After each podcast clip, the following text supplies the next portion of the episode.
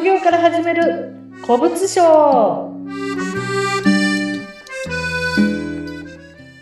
こんにちは鈴木真城です。アシスタントの織出健一です。さあ、真城さん、今日はどういったお話でしょうか？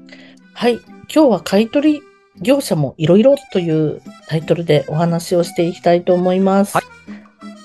はい。あの、前回のポッドキャストでゴミを減らしたいということで、まあ私たちがこうゴミを減らすということを念頭に置いて、それでリユースするのにこう無料回収すると、その無料回収が逆にタダで持ってって商売してるみたいに思われてるんだけど、実はうんゴミが減って処理、ねえ処分費が減ってるよっていう話をさせていただいたんですけども、ね。うんはい。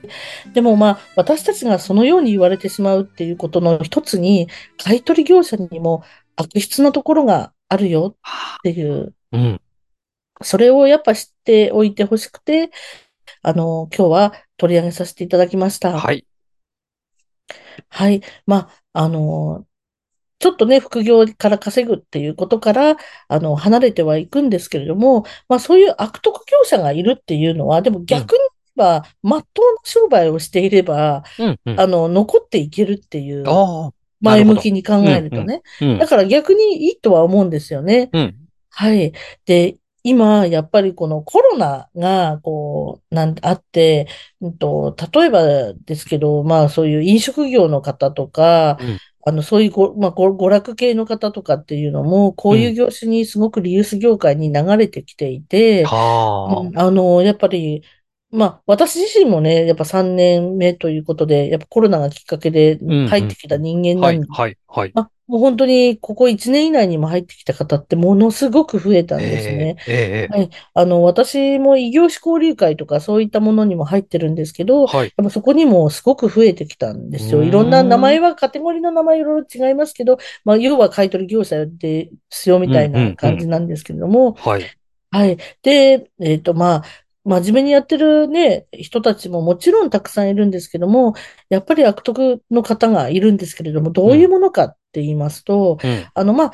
やっぱり皆さん、まあ、あの、こう、そういう業種に知り合いがいないっていうと、通常はインターネットで探しますよね。うん。うん。うん、ってことが多いですよね。はい何々処分とか、はい。例えば。はい。困ったらネットですもん、今。うん。そう、そうです、そうです。で、まあ、あの、あと、やっぱりご存知だと思いますけど、インターネットの上に上がってくるっていうのは、リスティングって言って、あの、お金を出してね、上に上がってきてあるとちょころなわっと上の方に表示させてくれよっていうね、はいそう頼んであげてもらうっていうとこそうです。お金を出してるところですね。うんうんやっぱりそういうところとかっていうのは、あの、もう、やっぱちょっと気をつけた方がいいところもあるんですけど、うん。電話をすると、まあ、すごく愛想のいいお姉さんが、うんあの、感じのいいお姉さんが出てくださって。あの、なんかね、例えばこの、あの、広告も大げさに書いてあるところも多いので、なんか私たちから見てこんなの絶対買い取れねえよっていうものも買い取りしますとかって書いてあったりとかええええ。して、で、まあ電話をかけると愛想のいいお姉さんが出て日時を約束するっていうようなことなんですね。で、はい。まあ、その、それでも絶対そのお姉さんが来ることはなくて、まあ、うんうんく実際来るのは、まあ、ちょっと怖い感じの男の人二人っていうのが、まあ、はい。パターンで、ええええはい。まあ、で、あと、その私のなんか知り合いの介護関係の方とかも言ってたんですけど、はい。まだ元気な方で、ただもう体が、頭は元気だけど、体がちょっと動かなくなってきたので、あの、施設に入るので、まあ自分で生前整理しようと思って、うんうん。まずは売り、物を売ろうと思って、はい。まあそういうちょっとインターネットで調べたところの人を呼んだら、うん。まあ、まあ、その、ちょっとこ怖い感じの男の人が二人で来て、うん。一人が自分に話しかけてるから、うん。かけてくるから、それに答えてると、うん。もうどんどん勝手に、もうタンスから何からボンボンボンボンえ？開けて、ええで、金目、やっぱりその、大体まあ、あの、そういう貴金属とか時計とかって引き出しの中に入ってる方が多いんはいですね。はい一。般的ええええだからそういうところとか、こう、あと例えばお母さんとか奥さんとか亡くなってても、兄弟とかがあったりすると、そういうところにいろいろアクセサリーとかあったりするから、はい。そういうのをどんどん開けて、で、で、バーってこう、金目のものを集めて、で、3000円置いて、多分、え？あの、貴金属とかあったとか、もう何十万だったと思うって言うんですけど、はい。3000円だけ置いて帰ったっていう。えね、なんか、泥棒って言っちゃなんか変だな。でもね、買取業者呼んでるわけだから。でも、話聞くとひどい話ですよね。そうで、その、やっぱり、その、なぜかやっぱり二人で来るんですよね、そういう方々っていうのは。で、まあだから、そのもう半分泥棒ですよ。で、やっぱり私自身も、その、私今は女性で、その、家具とかは動かせないから、はい、その家具を買い取ってくれるっていうところがあったので、なんか、はい、まあ、あの、いつ、あの、いつも頼んでるところの方も、が、こう、忙しかったりとかしたので、はい、ちょっと他の方をちょっと知らないところを一回呼んでみたら、うん、その時も家具だって言ってるのに、ええ、なんかやっぱもう、か、そこは3人で来て、はい、勝手にやっぱ引き出しとか開けて、あと、なんていうの、勝手にシールとか貼って、金目のもの、金、金目のものっていうか、はい、お金になりそうなものを勝手にどんどん持ってこうとしたんです。えー、そんなことするんだ。テレビとか、あの、はい、えっと、冷蔵庫とかそういうのもで、まあ、そこも取り壊しが決まってたんですけど、はい、その家主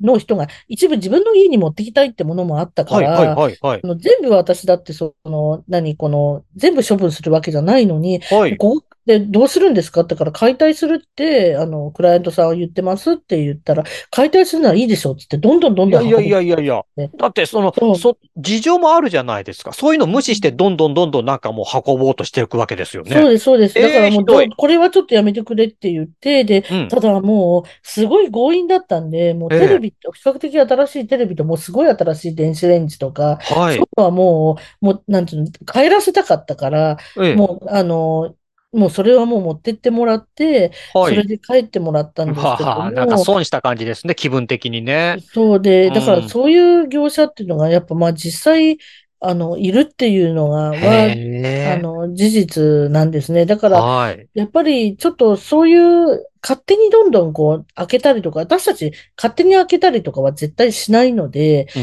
やっぱり勝手に開けるか開けないかっていうところ。はい。それはあの、例えばもうここ、あの、取り壊しちゃうんで、勝手に全部見てくれていいですよって言われてから開けるのはありだと思うんですけれども、ええ、でも何も言ってないのに、例えば一人だけ話をしてきて、もう一人がこう、あさってくみたいなのは、もうちょっと悪質だと思った方が、いいと思います。そんなことをする業者もあるんだ。びっくりしました。そうで、やっぱりおじいさんおばあさんとかになっちゃうと、怖くてもう返しちゃったっていう場合もあるとは思うので、やっぱり、なんていうのか、ね、あの、貴金属とかはお金になるので、さっきあの、前回のあの話では、その、どうしても私たち無料回収になっちゃうよって、飾り物とか家具とかはそうなっちゃうんですけど、はいはい、貴金属とかそんなただなんてこあの、こととかはないので、あの、うん、そうだし、そんな、ね、あの、今だったらもう金とか高いから、そんな、一個で